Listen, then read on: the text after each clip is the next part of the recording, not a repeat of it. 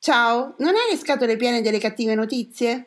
Cercando di restare in contatto e prendendo spunto dal progetto 100 Happy Days, abbiamo deciso con pochi mezzi e tanta buona volontà di condividere solo cose belle. Chi siamo noi? Un gruppo di lettori che partecipano a gruppi di lettura di Casa Serio Editore e in giro per il web. Benvenuti!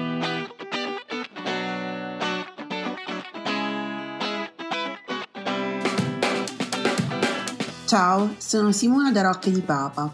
Ciao, sono Irene da Barcellona. Mentre stavamo realizzando una puntata di un podcast per Casa Sirio Editore, abbiamo dovuto coinvolgere gli amici per dare una risposta più articolata a un nostro ascoltatore e ci siamo resi conto che la risposta collettiva funzionava. E così abbiamo deciso di intraprendere questo percorso per rallegrare la giornata di tutti con un buon pensiero. Sono appunti, pensieri sparsi, sfoghi o ricordi, non necessariamente parlano di libri, sono un modo per sentirsi e lasciare un messaggio in bottiglia a chiunque voglia accoglierlo.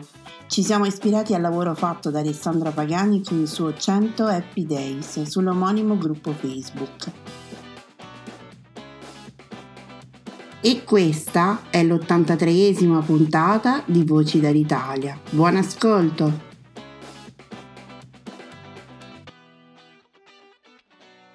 Ciao, sono Simona da Rocca di Papa. Capitolo 1, dove si tratta di aumenti, avvenire e brutta cera. La silhouette della signora Limbert non finiva di sorprendere. L'estrema severità del suo modo di vestire e di essere accordava un'apparenza esotica. Sembrava divisa in due da una linea mediana, che ordinava i tratti del viso, la riga dei capelli, i polsini della blusa, con una simmetria sconcertante. Aveva l'aria di un diagramma. Sulla sua persona una piega era irreale quanto un'increspatura su un manto di acqua stagnante. Persino l'addizione e il trucco colpivano per il loro rigore. Sfoggiava la rigidezza dei manichini in vetrina che, suppongo, sarebbero stupiti di vedersi agghindati con balze simmetriche. I nostri rapporti, ancorché distaccati, mi avevano insegnato che lei era, o pretendeva di essere, estranea a tutto ciò che si allontanava dal rapporto strettamente formale. Con lei niente di personale andava a sconfinare nel campo degli affari. Buongiorno e arrivederci, sulle sue labbra, pure molto belle, erano le uniche parole a non avere del tutto l'accento di un'operazione contabile. Non fingeva nemmeno di preoccuparsi della vostra opinione sul bel tempo, sulle notizie, sul caro vita. Sole e pioggia non facevano parte del suo vocabolario e perfino il suo sguardo, filtrato da un paio di limpidi occhiali a stringinato, disegnava il segno matematico del più. Era senza dubbio un amministratore di prim'ordine. Ignoravo quali fossero precisamente le sue funzioni, ma siccome teneva in pugno gli impiegati dell'istituto, è probabile che avesse il posto di responsabile del personale. Era con lei che avevo avuto a che fare al momento di entrare in azienda e sempre lei mi aveva iniziato i segreti della mia professione. Una volta al mese, il giorno del rendiconto, mi convocava al suo cospetto. Di solito era per valutare il mio fatturato oppure per farmi conoscere i pregi di un nuovo prodotto che stava per essere messo in vendita o ancora per farmi la predica, nel qual caso mi sciorinava la Bibbia del rappresentante modello. Quel pomeriggio però, dopo qualche preliminare sulla superiorità degli oli vergini rispetto agli altri, la signorina Limbert mi annunciò che il Gran Consiglio dell'Istituto l'autorizzava a portare la mia commissione dal 15 al 17%. Era un'ottima notizia. Per l'appunto Catherine reclamava una certa giacca sportiva con un collo che, a quanto pareva, non aveva uguali. Ero anche sul punto di dire alla signorina Limbert quanto apprezzassi la liberalità dell'istituto quando lei, spingendo avanti a me un fascio di documenti, disse Bravo, felicitazioni. Lei è un uomo con un avvenire, signor Havelin. Firmi qui. Feci l'atto di curvarmi sui documenti e non dissi niente. La signorina Limbert si felicitava con me, vedeva in me un avvenire, si lasciava andare fino al punto di chiamarmi per nome. La cosa le si addiceva talmente poco che ebbi l'imbarazzante sensazione di suscitare un interesse per niente consono al decoro che circoscriveva i nostri rapporti e come per fugare i miei dubbi aggiunse quasi in tono ostile lei ha un'aria da funerale Questo è un libro distopico, è un libro distopico atipico che è stato scritto più o meno all'inizio del Novecento da Jean Malachy, che era non solo uno scrittore che fece molto fatica a pubblicare il suo libro e a farsi apprezzare come tale, ma che è stato anche l'editore e il traduttore di eh, Norman Mailer, che firma l'introduzione inserita in questo libro pubblicato da Cricot. Ciao!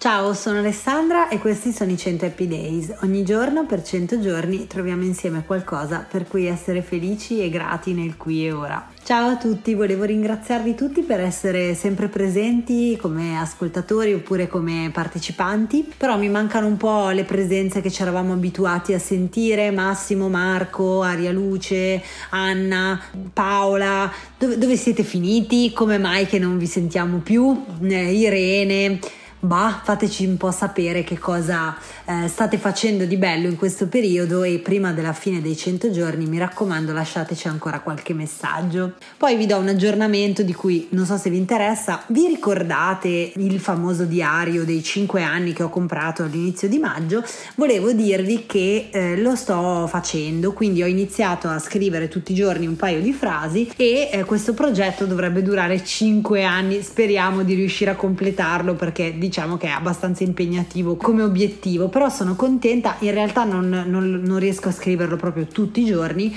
ma per un buon 90% dei giorni ce la sto facendo e speriamo di, di continuare così. Poi in merito sto molto apprezzando i, i libri eh, che ci legge Maria e anche i racconti un po' di viaggio che ha fatto nelle ultime settimane e mi è venuto in mente un libro ambientato in una città che mi è molto piaciuta, che, sì, che è Istanbul e ne parlo perché oggi invece ho parlato di un'altra città che non mi è piaciuta che è Praga e tutti si meravigliano perché sanno quanto mi piace leggere e Praga è una città di profonde suggestioni per chi ama la letteratura dal famosissimo romanzo del golem al processo di, di, di Kafka che appunto eh, descrive il famoso castello di Praga, i, i, racconti di Malastrana è un altro libro eh, ambientato appunto nel famoso quartiere di Malastrana che ha questo nome affascinante, tutto bello, tutto vero, però sinceramente quando sono stata a Praga io ho notato molto molto molto turismo, però era il 2017 quindi forse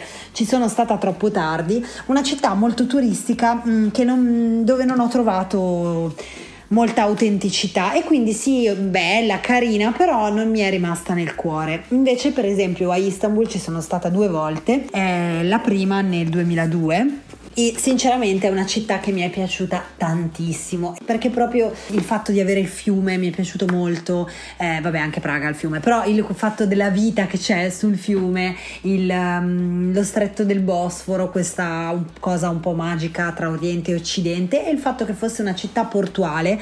A me piacciono un po' le città portuali Genova, Livorno, Istanbul tutte le città dove c'è un porto che funzioni hanno qualcosa in comune. E non lo so, mi piace un po' quell'atmosfera così.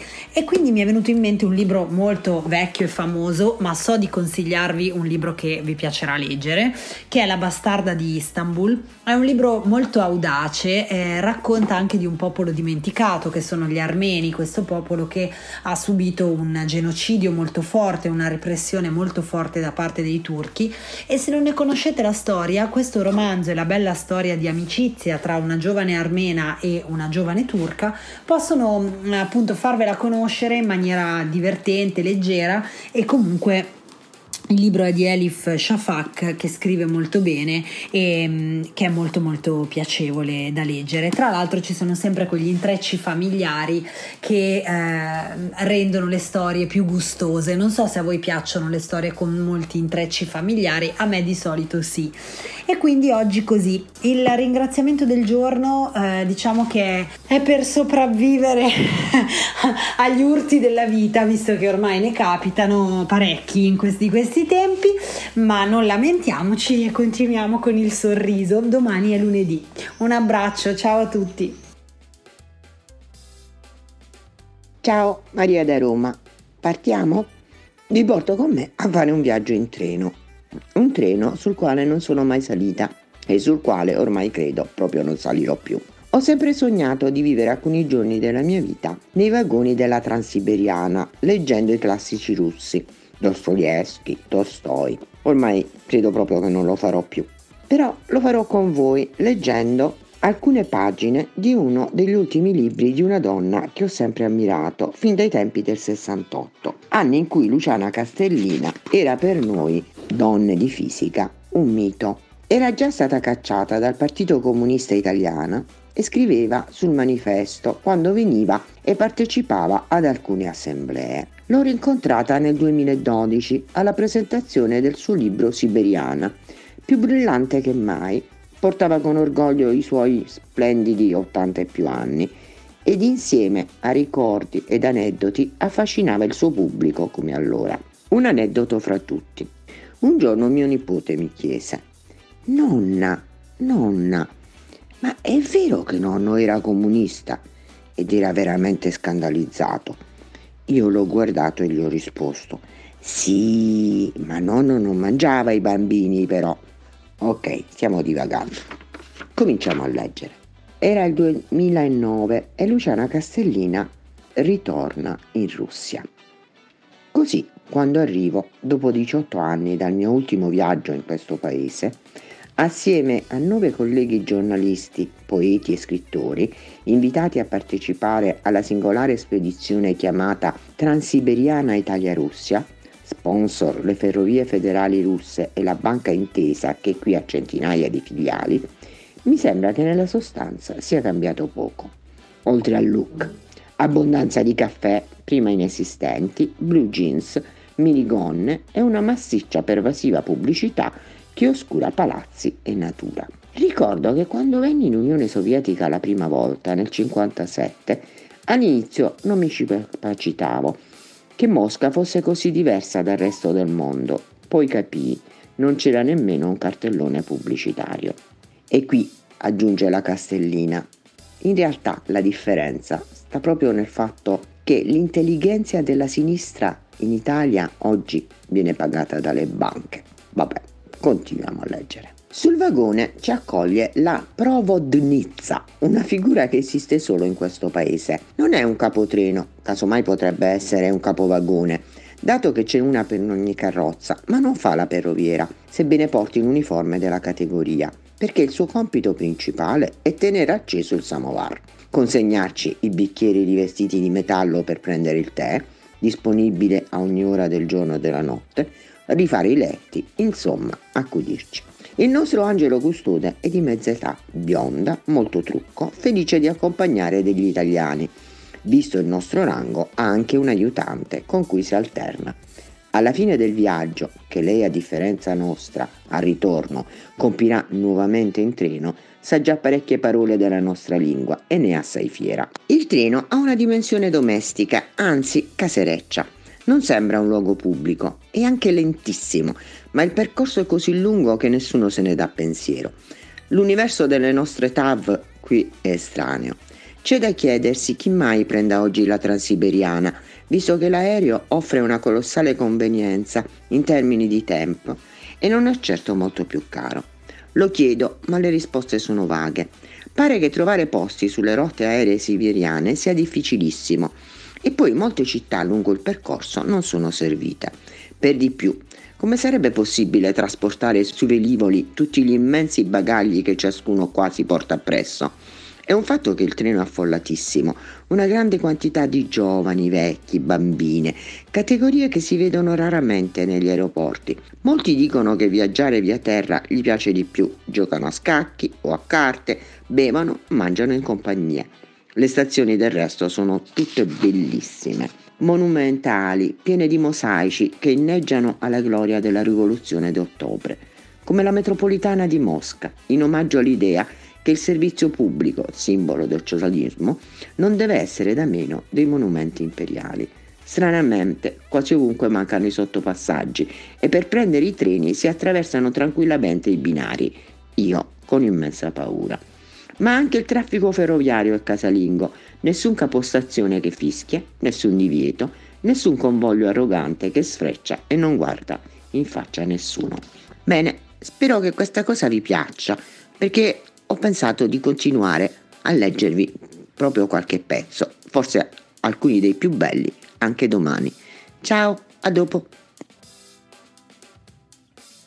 Ciao a tutti, sempre Valeria da Roma. Oggi, anche se ho terminato la mia lettura dei candidati al premio Strega e al premio Campiello di quest'anno, eh, voglio darvi sempre un consiglio di lettura ed oggi, pensando al mare dove vorremmo tanto andare, chissà eh, i più fortunati di noi eh, spero riusciranno ad andare presto, sempre con la dovuta prudenza, ma insomma speriamo che qualche giorno di relax eh, insomma riuscir- riusciremo siamo tutti a, a concedercelo, anche se sicuramente ci sono problemi ben più gravi, vi voglio consigliare Gli estivi di Luca Ricci romanzo edito dalla nave di Teseo. Luca Ricci è uno scrittore che apprezzo molto già da diversi anni, in particolare per quanto riguarda i racconti, però anche questa sua eh, quadrilogia delle stagioni, ha già pubblicato gli autunnali prima di questo, eh, mi sta molto convincendo. Buona giornata e a domani. Mi sei comparsa davanti agli occhi la notte di San Lorenzo, d'improvviso, a tradimento. Sei stata un desiderio che non avevo espresso esaudito da una stella che non avevo visto cadere. Mi commuovevo facilmente in quel periodo. Era una mollezza inconsueta per me, un'ipersensibilità che si acquisisce solo dopo i 50, tipo medaglia al valore per i sopravvissuti all'esistenza. Il figlio era già grandicello, il cane l'avevo portato a morire da poco. Mi commuoveva il tempo, tutto quanto, indistintamente, solo per il fatto che fosse trascorso. E naturalmente mi commuovevi tu, che ancora del tempo potevi infischiartene. Cenavi con un gruppo di amiche, eri ciarliera, forse un po' brilla, di gran lunga superiore a tutte le tue commensali. Io me ne stavo al tavolo con Esther perché una delle leggi indefettibili del matrimonio era che marito e moglie si rovinassero reciprocamente tutti i pasti delle vacanze per quale motivo le persone in coppia venivano messe una di fronte all'altra, adibite in un tête à tête perenne, come se fosse scontato volere sempre quel tipo di comunicazione frontale a lume di candela anche a Ferragosto. Nessuno aveva mai abbastanza fegato da intimare al cameriere Scusi, mangiamo insieme al ristorante da 30 anni, non abbiamo più niente da dirci, non ci sopportiamo più. Ci potrebbe mettere al tavolo con altri? Mi smarcavo dallo sguardo di Esther con grande incoscienza, correndo il rischio supremo di farle capire che sotto il patio dove ci trovavamo c'era una persona che mi interessava più di lei. Era logico che fosse così, ma il matrimonio viveva di leggi proprie che non avevano nulla a che vedere con il buon senso. Figurarsi con la logica. Io ti guardavo appena potevo e tu non mi guardavi mai. Avrei potuto fare qualcos'altro per attirare la tua attenzione. Cosa volevi che facesse uno coi capelli sale e pepe? Cosa volevi che tentasse, che sperasse? Era già tanto se il medico alla fine della visita mi affibbiava la consueta pacca sulla spalla per rassicurarmi e intendere che sì, anche stavolta l'avevo scampata.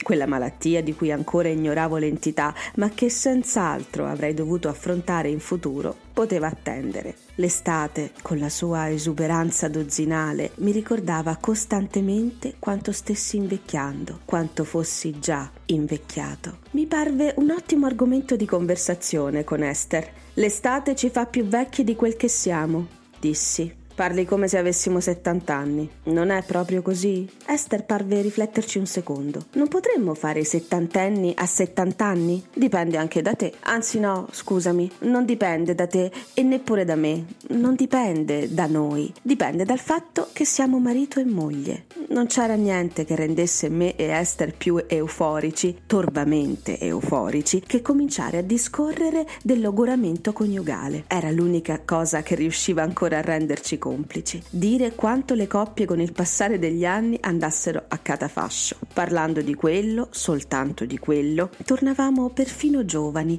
e in grado di condividere qualcosa in modo autentico. Il matrimonio aveva truffato entrambi. Il matrimonio si fonda su una evidente follia, la pianificazione, teorizzò Esther. Se esistesse la formula dell'infelicità, andrebbe ricercata nel desiderio degli uomini di voler costruire qualcosa di solido, qualcosa che dia loro l'illusione di restare. Ci mancò poco che Esther mi battesse le mani a scena aperta. Il matrimonio è un atto di fondazione, mentre l'amore è un terremoto, considerai. Ecco perché chi si ama non dovrebbe mai sposarsi o chi si sposa non dovrebbe mai amarsi.